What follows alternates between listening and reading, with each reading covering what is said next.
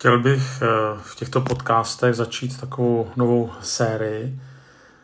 Občas tedy budu na toto téma mluvit a to je série, která se týká služby Pánu Bohu a tím pádem i služby druhým lidem.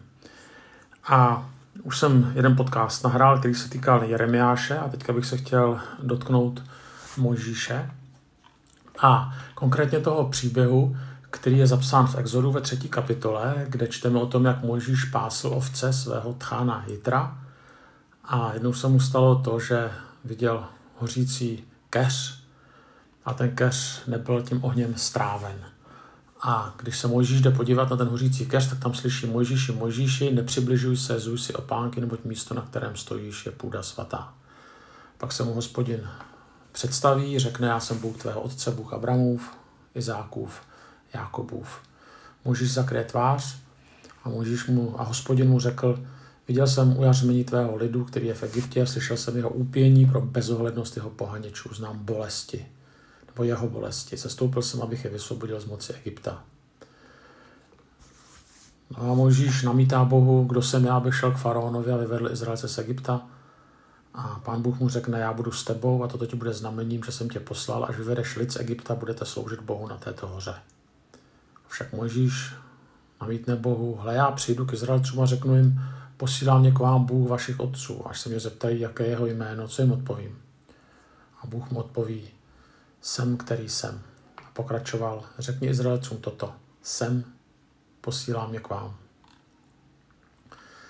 Tak tolik, přečtěte si to když tak potom eh, sami, je to Exodus 3. kapitola 1. až 15. verš. To, co vidíme, je Mojžíše, který prochází povoláním, ale tady tomu povolání předchází ještě další povolání. Já jsem tak vyčetl, že to byly takové tři etapy. Až ta třetí etapa je ta jasná, to jsme četli, to je to povolání z toho ohnivého keře. Ty první dvě jsou tak trochu pod čarou. Nicméně domnívám se, že jsou také velmi důležité. Té první vlně povolává Mojžíše Mojžíš. Ano, slyšíte dobře, povolává ho Mojžíš. Mám na mysli příběh, kdy Mojžíš vidí nespravedlnost, která se páchá na Izraelcích. Je to ještě v době, kdy je vlastně egyptským princem. A skončí to tím, že Mojžíš zabije muže, který trápí jeho soukmenovce, jeho bratry. A přesně tady je moment, kdy v dějinách nebo i v dobrodružných filmech začíná zápletka. Tedy hlavní hrdina se, jak se říká, vytočí, postaví se na stranu dobra, tím, že přesně jako Mojžíš se postaví proti nenáviděné tyrany a přesile a strhne na svou stranu váhavé a bojácné davy. Tak to začalo třeba povstání Spartaka, anebo třeba povstání Judy Makabejského. V našich dějinách je známá třeba ta slavná bitva u Sudoměře, kde se poprvé projeví ten Žižkův vojenský genius.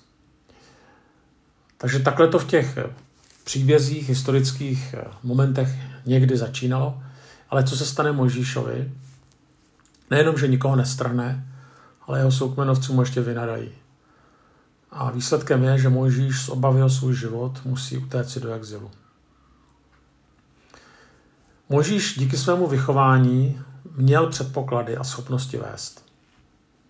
Převyšoval běžného člověka. Nicméně ještě bylo příliš brzy, ještě bylo třeba, aby absolvoval jakousi přípravu. Totiž eh, ještě nenastal jeho čas a hlavně, a to je důležité, i v kontextu služby, ještě ho nepovolal hospodin. Možíš už měl schopnosti, jakými byla odvaha, rozhodnost.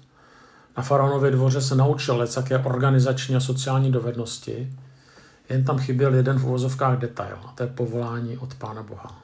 V tomto případě se povolal sám, ale povolal ho Pán Bůh. A proto z toho prvního pokusu nic nevznikne. By to nebyl pokus asi vědomý. Asi neměl tu ambici, jak si postrhnout nějaké povstání, ale přesto z takového prvního postavení se na stranu dobra nic nevznikne a Mojžíš musí prchnout z pohodlí faraonova dvoru a stane se pastevcem. Zároveň ale bych chtěl poukázat ještě na jednu fascinující vlastnost, kterou již tady Mojžíš prokázal, která se u něj bude projevovat stále. To se asi nenaučil na faraonově dvoře, zřejmě to byl nějaký rys jeho povahy. Totiž Mojžíš nezatrpknul. Nezatrpknul ani na svůj lid, ani na hospodina.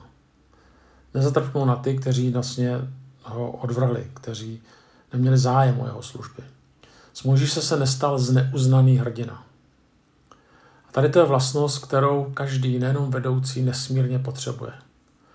Zároveň ale vedoucí nebo kazatelé nebo prostě ti, kteří jsou v čele, tak pokud se cítí zneuznaní, tak jsou doslova pohromou pro ty, které vedou. To je první dějství. Druhé dějství, to už je popsáno v tom textu, který jsem převyprávěl, totiž podstatnou tvá, část svého života Mojžíš strávil tím, že pásl ovce. Zároveň během tohoto období další generace Izraelců upí v otroctví vlastně nic se neděje.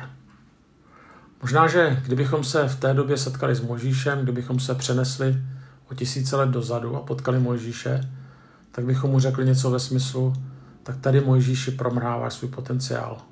Tady někdo uprostřed ovcí, někde na nějakých pastvách.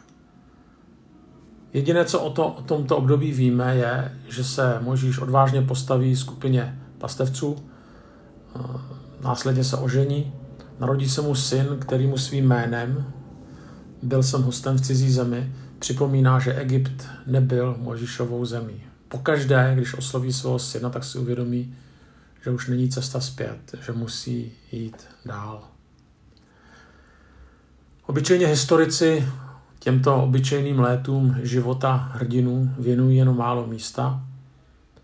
Co byste chtěli napsat o pasení ovcí nebo o výchově dětí?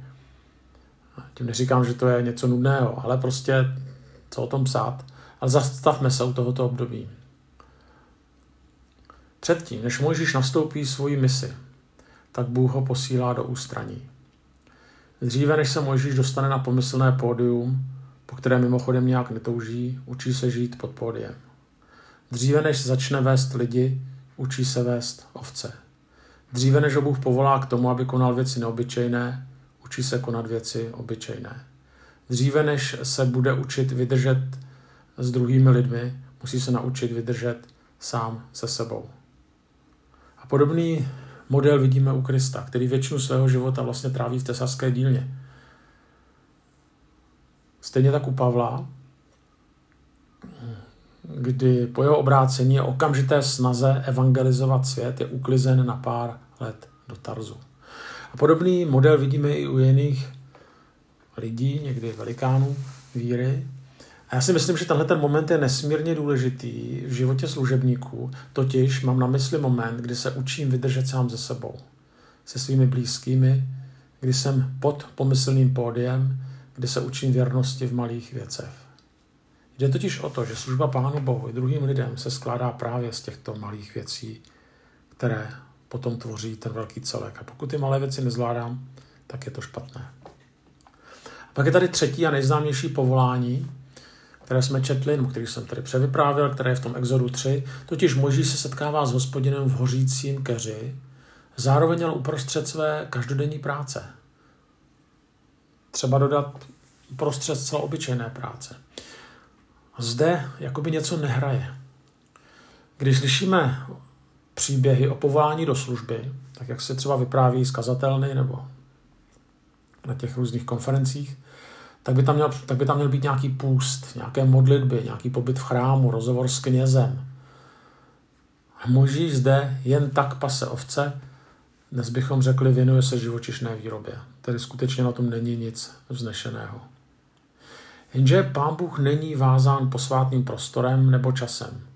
Není vázán ani posvátnými nástroji. A teďka je to důležitá myšlenka.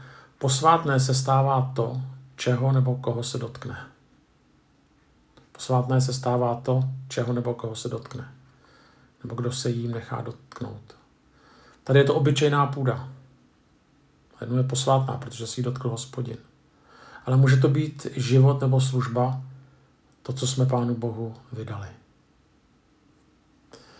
Navíc eh, ještě je tady jedna věc, že jakkoliv se jednalo o bývalého prince, člověka skutečně s dobrou výchovou, tak zároveň se jednalo o člověka, který měl na svědomí ublížení na zdraví s následkem smrti, byl odmítnut svými vlastními lidmi, byl na útěku, byl přistěhovalcem, jeho původ byl neznámý.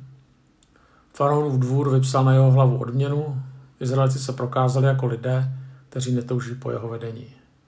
Jeho svět už řadu let byla rodina a ovce. Tedy výzva, kterou dostane, je mimo jeho akční rádius. Přesahuje ho. Tak jako výzva být, a teďka se tam dosaďte některé oblasti služby, tak skutečně nás někdy to může přesahovat. Ale tady v tom bodě se skrývá jedno z tajemství povolání. Je to na jednu stranu vědomí, že na to prostě sám nemám, že to prostě nedám, že bez Pána Boha nadělám více škody než užitku, že prostě mám svoje omezení, která mě blokují. Můžou to být dovednosti, můžou to být některé charakterové věci, může to být moje minulost.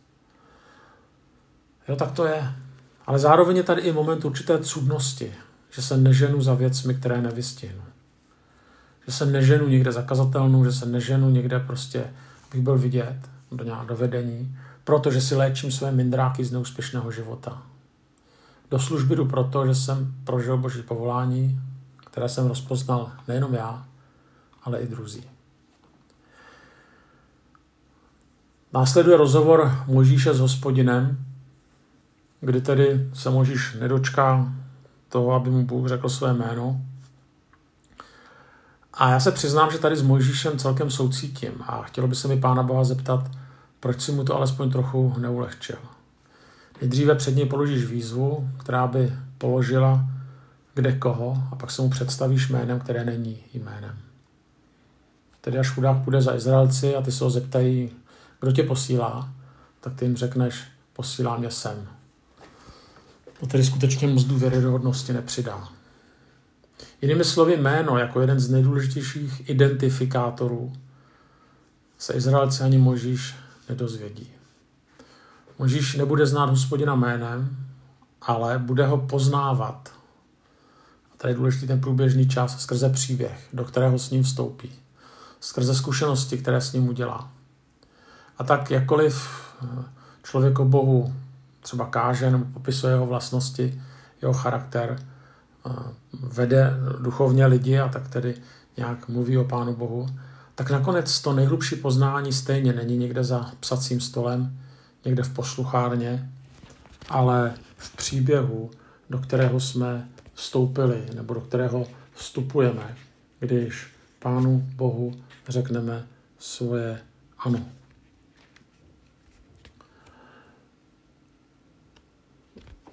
V Židům v 11. kapitole 25. verši čteme, že Mojžíš Kristovo pohanění pokládal za větší bohatství než všechny poklady Egypta, neboť upínal svou mysl k budoucí odplatě. Věřil a proto vyšel z Egypta a nedal se zastrašit královým hněvem, zůstal pevný, jako by neviditelného viděl. Pisatel listu Židům v příběhu Mojžíše vidí Krista. Tak jako se Mojžíš stotožnil se svým lidem, tak se stotožnil Kristus s námi. Tak jako se Mojžíš stal prostředníkem mezi hospodinem a lidem, tak se stal Kristus prostředníkem mezi Pánem Bohem a námi. Zároveň ale, když na jiném místě Mojžíš prosí, aby ho Bůh vymazal kvůli hříchům lidu ze své knihy, hospodin to odmítne. Člověk na sebe totiž nemůže vzít zástupnou oběť. To může jen ten, jehož byl Mojžíš předobrazem, na kterého Mojžíš ukazoval a kterého tedy zvestujeme. Zároveň ten, který o sobě též řekl jsem, ale již ne pouze jsem, který jsem, ale jsem a poté následují různá přirovnání, která nemají za cíl stáhnout Boha na zem, udělat z Boha nástroj na naplnění našich tužeb, ale která mají nám pomoci následovat i v příběhu, do kterého jsme vstoupili, v povolání, které jsme zaslech, zaslechli. Tak eh, pokud máte nějakou službu nebo nějaké přemýšlíte, tak bych vám chtěl přát úspěch v této službě. Jenže ten největší úspěch je, pokud eh, naše služba bude prosycena, prostoupena, promořena nikoli námi, eh, ale Ježíšem Kristem. A na tu naší službu, ať se klidně jednou zapomene, ale ať se nezapomene na toho, na koho jsme ukazovali, koho jsme zvěstovali, komu jsme vedli komu skrze nás vzešla sláva, na koho vlastně ukazoval i Možíš.